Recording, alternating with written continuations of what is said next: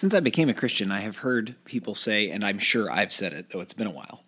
So I just opened my Bible this morning, and here's what happened. And almost every time, it's a good story.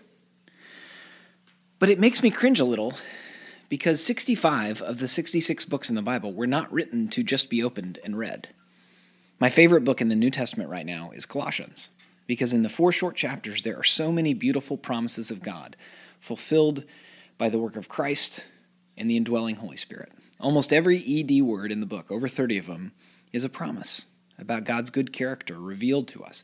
Yet, at the same time, in the four short chapters, there are false teachings that Paul is combating. There are specific issues going on in the church that he's speaking into. And so, understanding the book requires context, and using it devotionally requires some engagement with that context.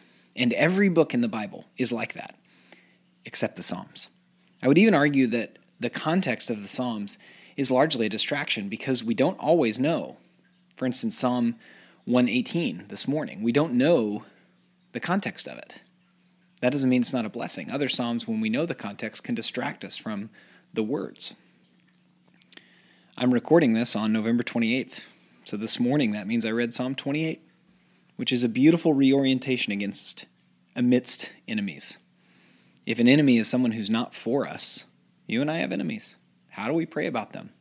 How do we reconcile and in our hearts God's existence and love for us amidst people that are not for us?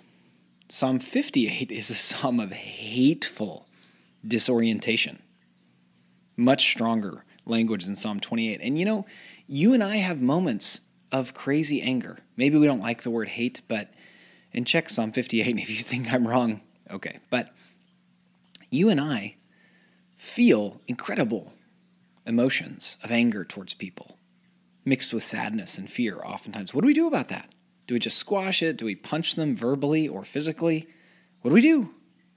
I think Psalm 58 is a terrific mentor to us about pouring out our hatreds to God, knowing that He takes them seriously, which is a paraphrase of Walter Brueggemann talking about a different psalm of disorientation. Psalm 88 is one of the darkest chapters in the Bible a person who is deeply depressed and expresses the darkness of that to God.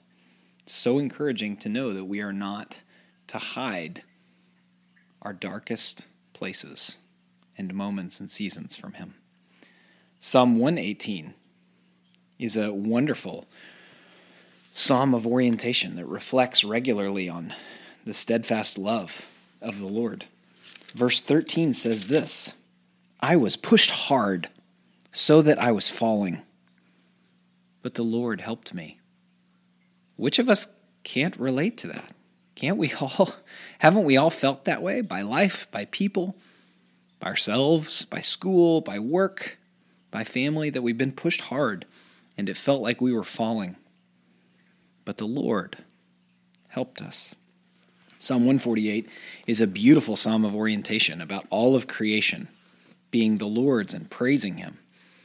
A sunset, or a walk, or a sunrise, the ocean, the mountains, when the trees change color, or when the beauty of winter or summer is upon us. Psalm 148 is a terrific accompaniment and, an, and a chapter of the Bible that gives voice to the praise of creation. So, my encouragement is that we don't just open the Bible, but we do just open the Bible to the middle to let the Psalms befriend us in prayer, to let them mentor us, to simply open them and let them pray us when we don't have our own words. That's my hope for myself. When I open the Psalms in the morning, that was my hope here at CPC for the last month as I preached on this. That's my hope for you as you listen to five more minutes. I was pushed hard so that I was falling, but the Lord helped me.